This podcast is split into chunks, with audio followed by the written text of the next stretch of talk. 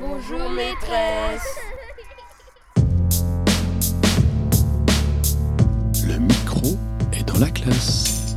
Florence Sauvebois.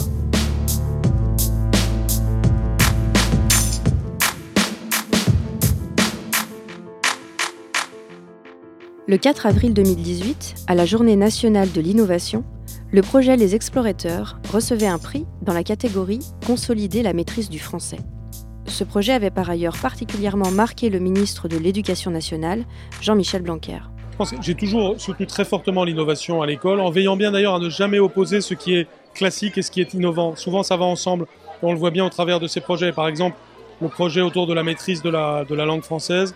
Explorateur. Explorateur est typiquement un, un, projet qui utilise des éléments innovants et nouveaux, mais au service d'enjeux qui sont euh, tout à fait classiques de maîtrise de, la langue, tout simplement.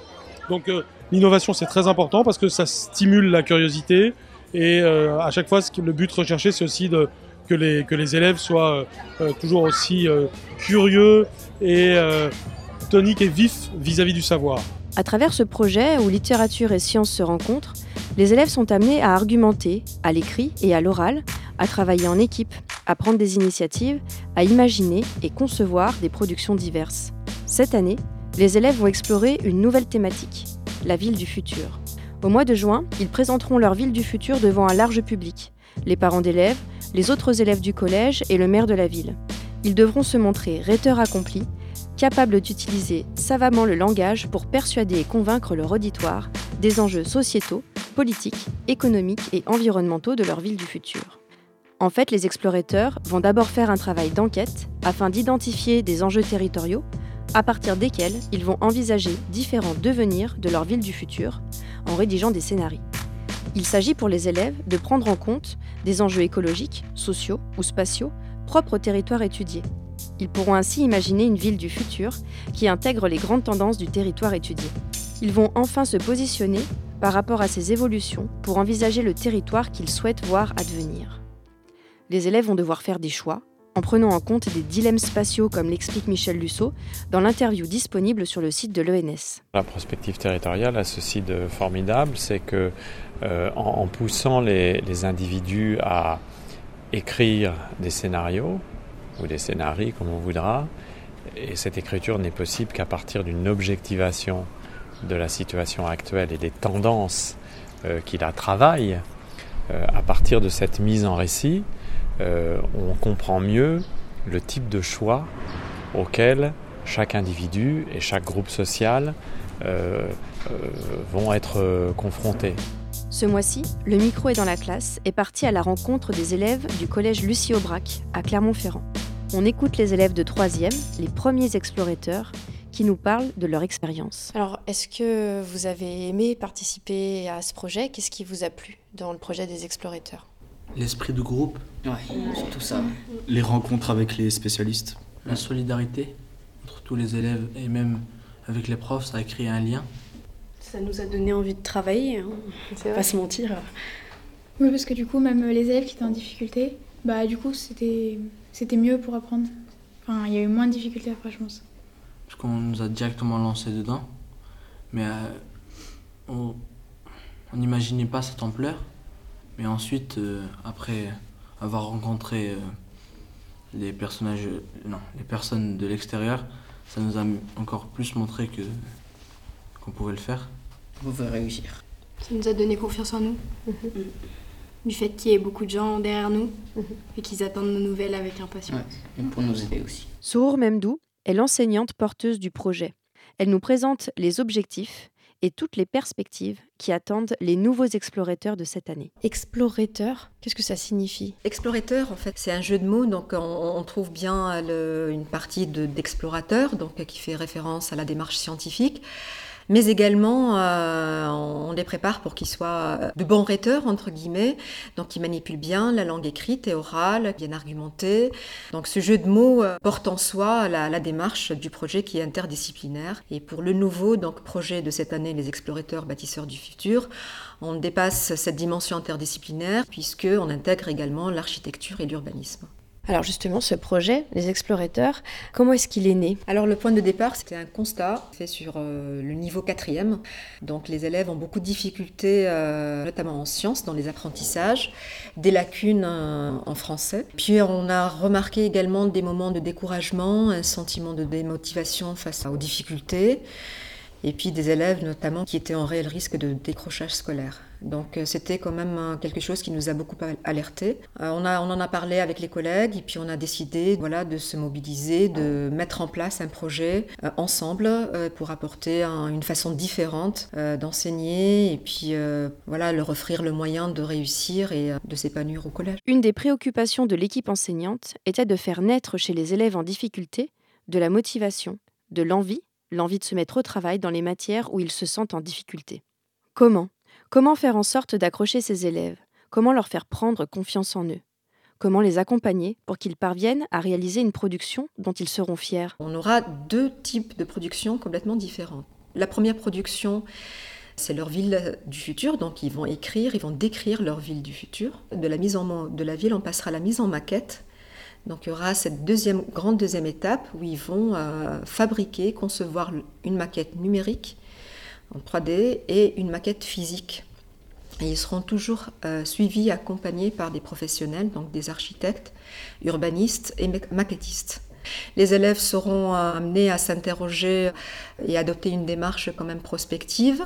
ils se projetteront dans le futur, dans leur futur, pour imaginer la ville où ils aimeraient habiter.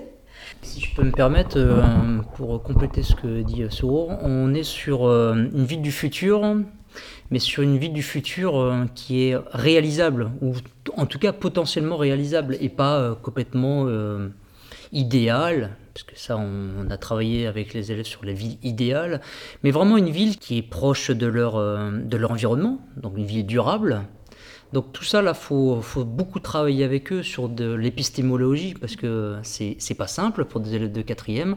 Et quand ils ont euh, acquis euh, tout ce vocabulaire-là, on se lance dans la production littéraire. Ludovic Chenel, professeur d'histoire-géographie, Sourour Memdou, professeur de lettres, et les autres enseignants du projet ont donc fait appel à des intervenants extérieurs.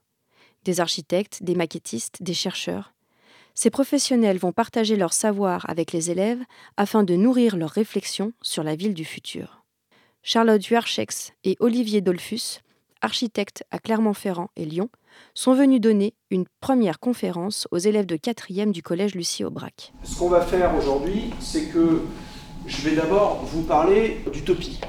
Parce que, euh, si j'ai bien compris, vous avez commencé par faire un travail de l'ordre du récit, pour imaginer euh, la ville du futur. Et nous, on voudrait rebondir là-dessus bah, pour vous parler un petit peu d'architecture et surtout faire émerger l'idée que l'architecture, elle soulève un certain nombre de questionnements qui sont liés à son époque. C'est quoi la différence entre une, construction qui serait dans le futur et une utopie? Bah, Une utopie, c'est au-dessus de... au des moyens, je pense. Au-dessus des moyens de quoi? C'est ce qu'on n'a pas encore les moyens de faire, c'est ça que tu veux dire? Je pense. Alors vous allez donc faire de la géographie prospective par rapport à la ville du, futur avec ces élèves de quatrième. Mais dans un premier temps, je crois qu'au premier trimestre, on parle plutôt d'utopie. En quoi le regard d'un enfant euh, est intéressant face à ces utopies qui concernent la ville du futur? Bah, L'idée d'aborder les choses par les utopies, c'est d'abord de leur donner un certain nombre de référents dans l'histoire, leur montrer qu'il y a à un moment donné des architectes, des urbanistes, des plasticiens, euh, voilà, voire des ouvriers, dans le cas des familistères de Guise, euh, qui se sont posés des questions sur la manière de répondre euh, aux, grands enjeux sociétaux de leur époque. Et alors justement, chez les adolescents, les prises de conscience, les enjeux forts pour eux dans la ville du futur, c'est quoi? Qu'est-ce qui ressort généralement alors la question de l'écologie ressort très très fortement. La place de la voiture, pour être euh, très concret, c'est une thématique importante. Les lieux de sociabilisation euh, sont aussi des thématiques qu'on voit sortir beaucoup.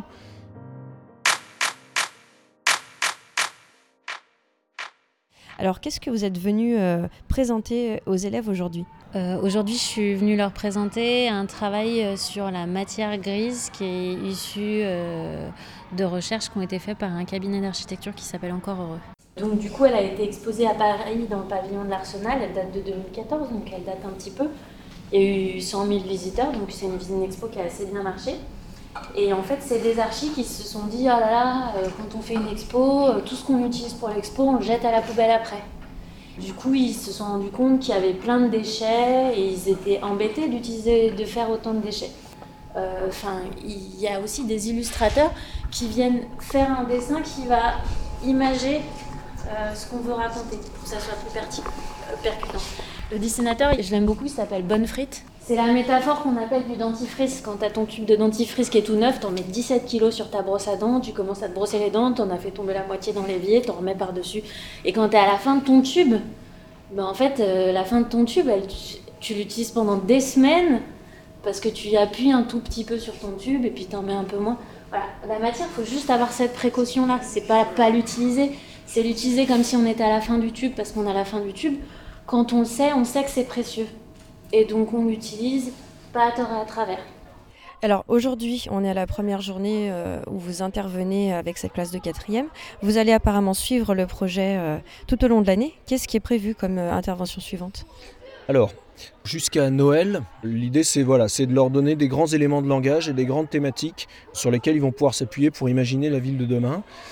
donc là, c'est un premier tour d'horizon un peu plus théorique sur ces questions-là donc appuyer sur les utopies. Le deuxième temps, ce sera une visite d'un chantier en cours à Clermont-Ferrand, la transformation du site des Carmes, qui est euh, en fait un site euh, Michelin, et donc qui questionne aussi euh, bah, ces enjeux-là de manière plus opérationnelle. Donc c'est essayer de raccorder ce qu'on a raconté aujourd'hui bah, à une actualité opérationnelle aujourd'hui. donc ils vont, avoir l'occasion de rencontrer aussi des acteurs de ces projets-là et donc de se familiariser avec un certain nombre d'entrées, de, clés de lecture et d'éléments de vocabulaire. Et dans le même temps, on va les mettre en situation de produire sur l'espace public, donc à côté des Carmes. Donc il y aura un petit atelier voilà, d'appropriation d'un espace, euh, en l'occurrence la place des Carmes, puis de savoir comment est-ce qu'ils pourraient intervenir là euh, en termes de projet pour transformer cet espace-là. Euh, voilà. au deuxième trimestre, ils vont travailler du coup plutôt sur de la conception, donc ils vont essayer d'imaginer cette ville de demain et de la concevoir. Il y a un travail qui est un peu plus euh, ludique parce qu'on fait venir euh, l'atelier maquette euh, qui sont à Lyon avec des imprimantes 3D ou potentiellement des découpeuses laser. L'idée c'est de construire quelque chose d'un peu physique mais aussi bien comme les écrits sont aussi quelque chose de concret. Et le troisième semestre, c'est la transmission, parce que ce qui est important aussi quand on a des idées, c'est de les concrétiser dans un projet et après c'est de les partager, parce qu'en fait sinon elles restent qu'un fantasme. Donc le troisième semestre, c'est plutôt de se poser la question de comment on l'expose et comment on le raconte à d'autres personnes et que c'est aussi fondamental que de concevoir parce que en architecture, les idées, il y en a beaucoup et les projets, il y en a un peu moins. Ces deux architectes, Charlotte Verchex et Olivier Dolphus, vont suivre le travail de ces collégiens sur toute l'année. Mais les rencontres avec des professionnels ne s'arrêtent pas là. C'est un projet qui est très ouvert à l'univers de la recherche, donc on aura des chercheurs qui vont intervenir en sciences. En lettres, on a un, monsieur Hippolyte, donc, qui est directeur d'un centre de recherche littérature et architecture, donc, qui interviendra au mois de janvier. On est euh, suivi par euh, les saventuriers. On a un mentor donc, euh, qui est architecte. donc c'est Monsieur José Louis Fuentes qui va apporter beaucoup de choses au projet puisqu'il lui porte le, projet du Grand Paris, c'est ce qu'on disait tout à l'heure, donc qui s'occupe de la Tour Eiffel de demain, de la passerelle de la paix à Lyon. Donc on va le rencontrer à la fin du mois de novembre. Et euh, ça va être encore une belle expérience parce que euh, ce sont des personnes qui, je pense, sauront donner l'envie de découvrir autre chose, de lire la ville, de la comprendre. Et on a également deux autres architectes. On a un maquettiste qui accompagnera les élèves pour l'initiation au logiciel et puis la production de la maquette numérique et, et physique. Pour engager une réflexion sur la ville du futur, les élèves de 4e 1 se réunissent en tant que conseillers municipaux pour réfléchir en commission sur différents thèmes comme les transports, l'environnement ou encore l'énergie. Ah, vous travaillez sur quoi vous? Vous êtes quelle commission? Sur euh, l'espace. Quelles sont vos idées?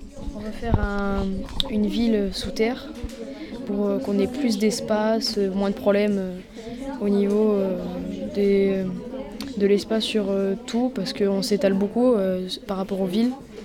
Et euh, construire en hauteur, c'est risqué, c'est pour ça qu'on veut euh, plutôt aménager sous terre. Vous avez d'autres idées? Bah, On aimerait mettre de la verdure, mais c'est assez compliqué. Du coup, on ne sait pas comment on va faire. Voilà. Il y aura une grande serre comme ça. Et au milieu, il y a un trou. Il y a un grand trou. En verre pour que ça passe. Avec. Voilà. Ouais, mais faut un grand parce qu'il faut qu'il se passe quand même beaucoup. Qu'il fasse beaucoup de luminosité. Il faudrait faire deux coins culture comme ça, euh, de légumes et, et de fruits. Ah oui, la température, j'y ai pas pensé, parce que sous terre il fait plus froid. Non, il fait plus chaud. Oui, vu qu'on se rapproche du, euh, du, euh, centre de la Terre, il fait plus chaud. Je sais pas, j'en sais rien. J'ai jamais su euh, si il faisait plus chaud ou plus froid sous la Terre.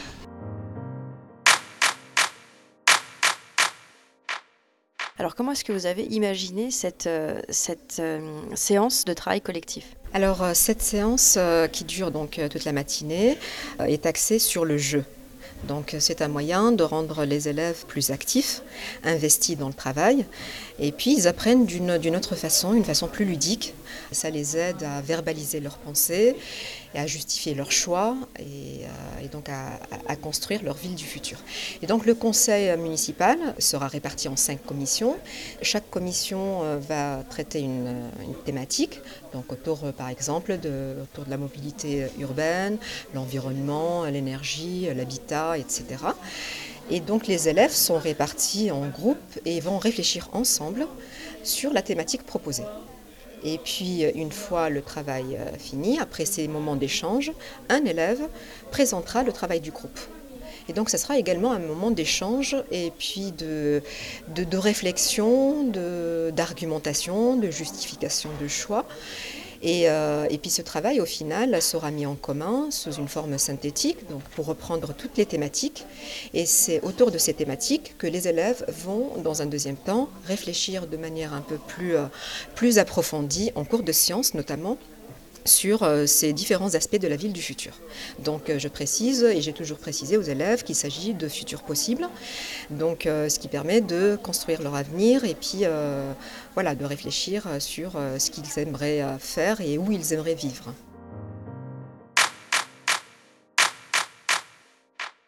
Le point de départ vient d'eux. Ça peut ne pas être correct, ça peut être faux, ce qu'ils diront, mais ça vient d'eux. Donc je pense que c'est à partir de ce... Le point de départ. Voilà, c'est le- là c'est vraiment une réflexion, de- ça reste vraiment un point de départ. C'est après que tu vas nourrir, corriger, rectifier, proposer pour qu'ils arrivent d'eux-mêmes à réfléchir et à proposer peut-être une solution. Donc c'est plus dans ce sens-là. Mais là c'est un jeu, ça reste un... même la mise en commun, ça va être notre trame, c'est la, la trame du travail à venir. Donc euh, voilà. Après, il faudrait que ce soit quand même beaucoup plus précis, des données un peu euh, vérifiées vérifiables, chi- chiffrées. Et là, peut-être, c'est là où intervient le cours que tu feras avec eux. Je pense que ça serait plus dans ce sens. Euh, ça le monde il sera connecté avec euh, plein, avec beaucoup d'appareils. Alors quels sont les appareils qui pour toi vont pouvoir euh, justement favoriser le mieux vivre ensemble? Bah, et, enfin, il y a après c'est la communication. Il y aura de la communication entre le vivre ensemble. Les réseaux sociaux, ce, genre, ce genre de choses. Des images, enfin des écrans quoi. Enfin on peut avec des écrans, des ordinateurs, des téléphones. Et du coup ça, ça favorise le mieux vivre ensemble? Pas- pas que. Oui, enfin, je pense qu'il va falloir que vous, vous alliez un peu plus loin dans ce que vous dire par ville intelligente. Parce que ville intelligente, c'est les appareils connectés. Quand vous avez un frigo qui est connecté, euh, je vois pas en quoi ça favorise forcément le mieux vivre ensemble, mais euh, je pense qu'il y a peut-être plein d'autres choses qui, peuvent le faire. En sachant que des fois, ça peut être un inconvénient. Vous avez bien vu, hein, les, les téléphones portables, il y en a qui disent oui, ça favorise, puis d'autres qui disent bah non, euh, ça isole aussi un petit peu. Donc il faut que vous soyez peut-être un tout petit peu plus clair sur ce que vous voulez dire sur les- la ville intelligente, d'accord hein vous précisiez vraiment bien ce que vous voulez dire pour les avantages qui, que ça peut procurer. Alors c'est un projet qui se veut interdisciplinaire euh, et qui est interdisciplinaire. Comment est-ce que vous vous y prenez pour euh, que les élèves parviennent à faire des liens euh, d'une discipline à l'autre alors que euh, j'imagine vous les voyez euh, en classe euh, au, enfin, au, au moment de leur cours de français, de leur cours d'histoire géo.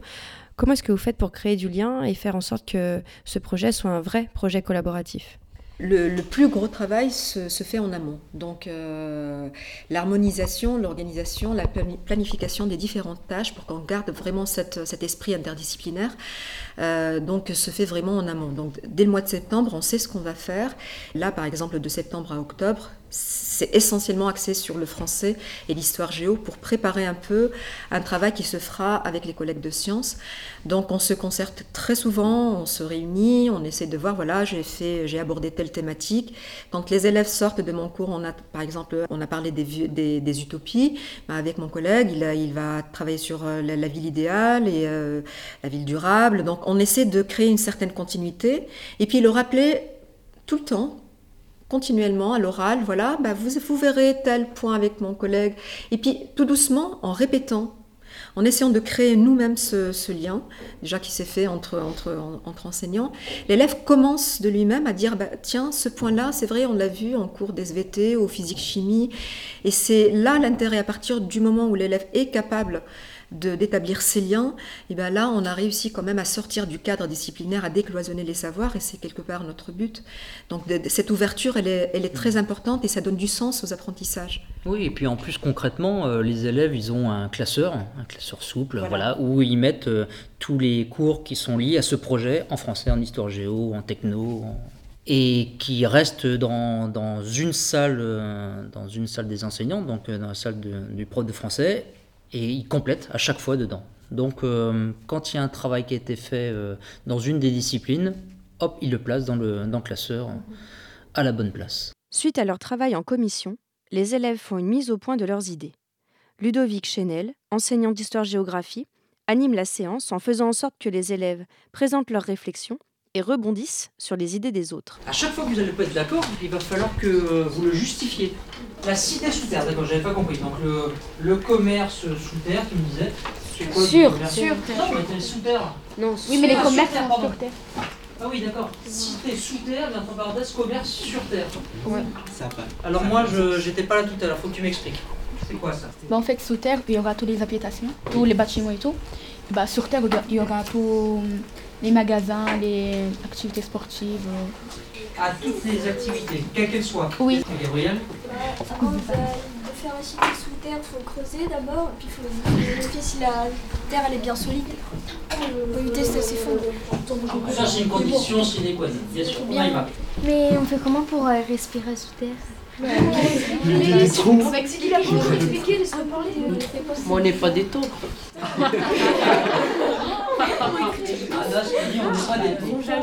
Ah. Vas-y, explique-nous, euh, Anas. Non, mais c'est pas ce qu'il y a. Nous ne sommes pas des taupes. On peut peut-être euh, utiliser des bonnes pratiques. Des animaux. Vas-y. Ça a déjà été réalisé. Exactement, ça a déjà été réalisé. Pour respirer, on a prévu beaucoup de jardins, beaucoup d'arbres, beaucoup de végétation. Et pour la lumière, on a prévu des trous au plafond avec des grandes. Mais comment serait l'architecture Puisque sous terre, c'est de la terre, et puis comment ils veulent construire avec du métal, tout ça? C'est comme un bunker apocalyptique, monsieur. Ouais, Un bunker. Un bunker. Un bunker. Un bunker apocalyptique. Explique-moi ces deux mots-là. Bah, par exemple, s'il se passe quelque chose, par exemple une météorite ou des trucs comme ça, bah, on va se réfugier là-dedans. Là, ce sera la vraie vie. Mais comme ça, ça protège aussi. Ça, nous protège de tout. On quitte les élèves de 4e en plein débat pour aller rejoindre les élèves de 3e. Ce sont les premiers explorateurs qui ont travaillé l'an dernier sur l'écriture de nouvelles fantastiques. Comment est-ce que vous avez fait? Comment est-ce que vos professeurs s'y sont pris pour vous faire allier la littérature avec les sciences? Bah, L'année dernière, ils nous ont donné d'abord un thème qu'il fallait, il fallait commencer à l'écrit, euh, de parler de notre, notre, notre région, l'Auvergne. On a fait plusieurs sorties. D'accord. Où est-ce que vous êtes allé On est allé, euh, aller voir la cathédrale. Mhm. On est allé au Puy-de-Dôme. Oui, et on est allé au musée euh, à Volvic. Alors à partir de ces sorties sur votre région, comment est-ce que les sciences ont émergé? Notre région, il y avait plusieurs euh, personnes euh, scientifiques. Euh, Blaise Pascal. Alors c'est qui Blaise Pascal? Blaise Pascal, c'est un mathématicien. Et du coup, ben, on est allé, on est allé à l'endroit où il y avait sa maison avant. Du coup, ça nous a aidé pour notre nouvelle. C'était bien. Puis pour le projet, c'était bien d'aller les sciences et le français. Parce que du coup, on a appris à rédiger ce qu'on apprenait en sciences et on a écrit tout au long de l'année. Alors, vous êtes allé sur les pas, on va dire, de Blaise Pascal. Est-ce qu'il y a d'autres scientifiques que vous avez suivis ou d'autres découvertes scientifiques que vous avez faites sur la région? On a aussi rencontré plusieurs scientifiques, par exemple M. Boivin qui est du département de, de volcanisme au campus des Ciseaux.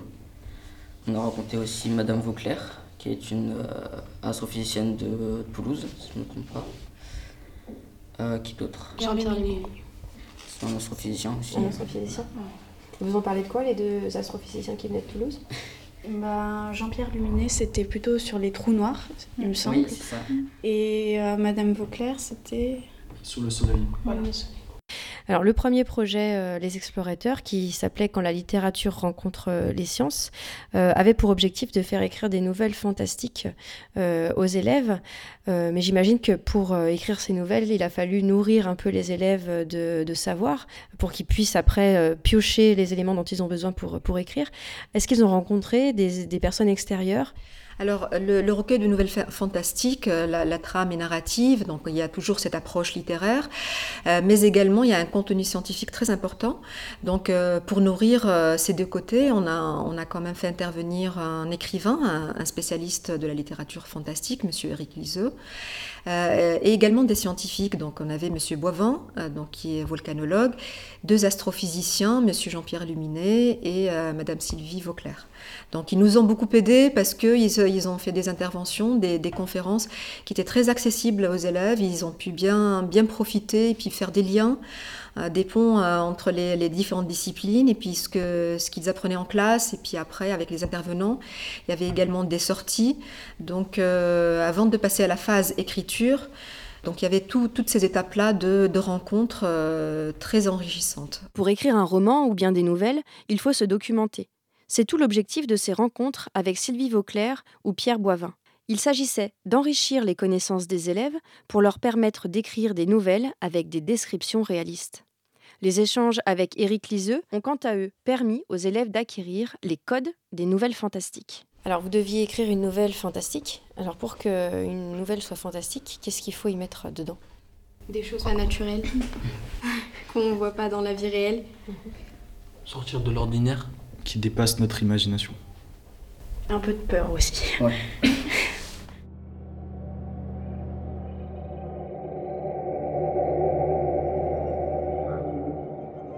Le mystère du lac Pavin. Quatre jours passèrent et chaque matin, il y avait une pierre de plus sur la chaise du diable. Nous commençâmes à avoir vraiment peur. Soudain, un soir, les pierres formèrent un cercle qui brilla dans le ciel et un trou noir apparut. À l'intérieur, il y avait l'image du diable et elle se refléta dans le lac Pavin. De la fumée sortait de l'eau. Sur le tronc d'un arbre, une lettre était accrochée nous indiquant qu'il fallait résoudre quatre énigmes pour partir d'ici.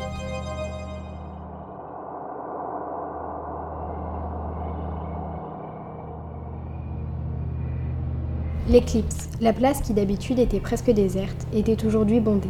L'éclipse solaire allait bientôt commencer. C'est alors que mes paupières se firent de plus en plus lourdes. Plus le temps passait, plus j'étais fatiguée. Je voyais de moins en moins. Je pouvais à peine distinguer Léa qui ne me remarquait pas. J'essayais en vain d'attirer son attention. Quelques secondes plus tard, je ne voyais plus rien.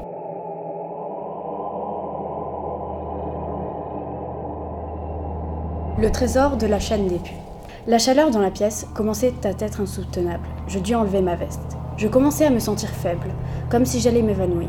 J'avais la tête qui tournait et des vertiges. Je voyais flou, les vases se dédoublaient et mes oreilles sifflaient. La statuette en bronze de Mercure me fit un signe. J'étais très inquiète. Je partis en courant dehors. Je m'assis et respirai profondément. Je me sentis alors beaucoup mieux. Il faisait moins chaud, mais j'avais encore cette sensation étouffante qui pesait sur mes épaules. Est-ce que ça a été facile de passer le passage à l'écrit? Euh, Déjà pour imaginer le scénario c'était un peu compliqué pour tout le monde et après pour passer à l'écrit bah, c'était encore une nouvelle épreuve donc euh, c'était un peu compliqué. On avait tous des idées différentes et il fallait les mettre en commun pour euh, faire une histoire parfaite. Mmh. On a écrit sur des cahiers, mmh. donc c'est nos tout premiers cahiers sur lesquels on a écrit. C'était des sortes de cahiers de brouillon. Voilà. On pouvait marquer des notes à côté. Voilà, et après on l'a tapé sur ordinateur, donc euh, la vraie histoire, et donc ils ont été corrigés par nos professeurs. comment est-ce que vous avez trouvé la collaboration entre les enseignants? Parce que là, vous me parlez de la collaboration, vous, à votre échelle d'élèves, où vous avez travaillé en groupe. Mais est-ce que ce travail interdisciplinaire, vous l'avez, vous l'avez ressenti? De quelle manière est-ce que vous l'avez ressenti? Bah, Tous les profs, bah, on savait que tous les profs se disaient tout.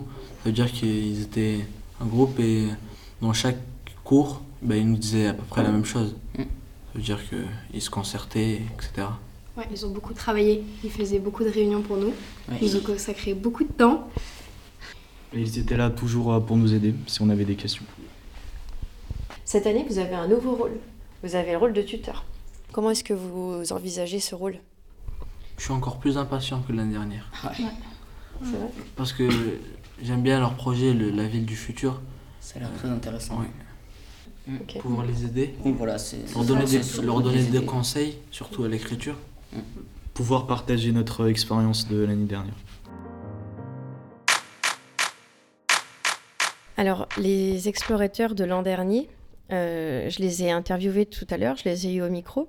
Euh, ils m'ont raconté la manière dont ils avaient vécu le projet. À votre avis, qu'est-ce qui est ressorti de leur réponse quand je leur ai demandé euh, qu'est-ce qui a évolué chez eux à travers ce projet et qu'est-ce que le projet leur a apporté? Moi, je dirais beaucoup de plaisir. C'est l'assurance, la, la confiance en soi, le plaisir d'apprendre, d'être là. Euh, ils savent qu'ils peuvent produire des choses très intéressantes à leur échelle, bien sûr, mais ils voient qu'ils ont quand même progressé, les lacunes sont encore là, mais euh, il y a du positif, il y a une réelle motivation, et là, c'est ce qu'on leur dit tout le temps, c'est vraiment la clé de la réussite.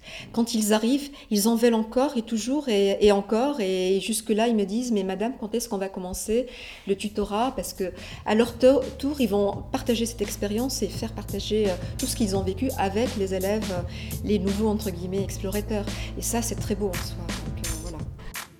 Les explorateurs sont des élèves qui se sont passionnés pour le projet proposé par leurs enseignants. Il faut dire que devenir des bâtisseurs du futur, c'est un sacré défi. Au collège Lucie Aubrac, l'entrée de la prospective dans les salles de classe n'a bien entendu pas pour objectif de construire un projet politique qui est susceptible d'être mis en application. Il s'agit plutôt d'apporter une méthodologie qui renouvelle l'apprentissage de la géographie et du développement durable en l'inscrivant dans une pédagogie active. Si l'idée de faire de la prospective en classe vous intéresse, sachez que vous pourrez découvrir sur le site de l'ENS de Lyon un portail intitulé Géographie et prospective.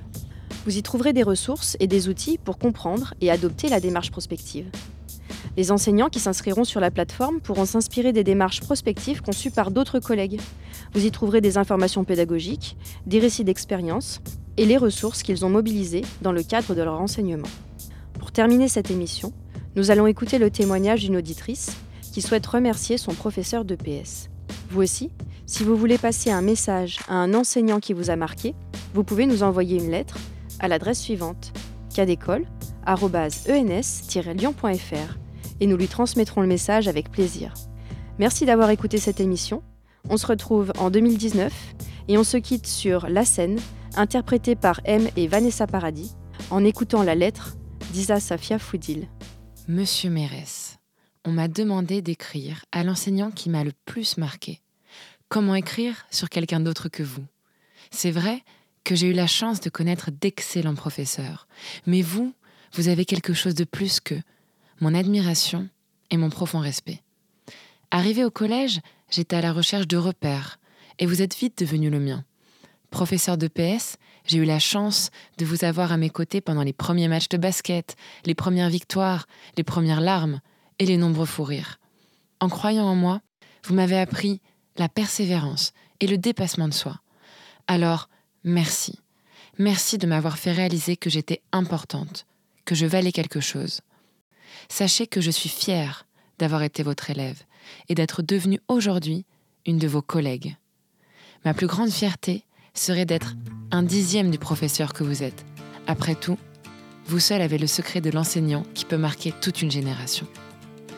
Isa Safia Foudil. Elle sort de son lit, tellement sûre d'elle. La scène, la scène, la scène. Tellement jolie, elle m'en sorcelle. La scène, la scène, la scène. Extra lucide, la lune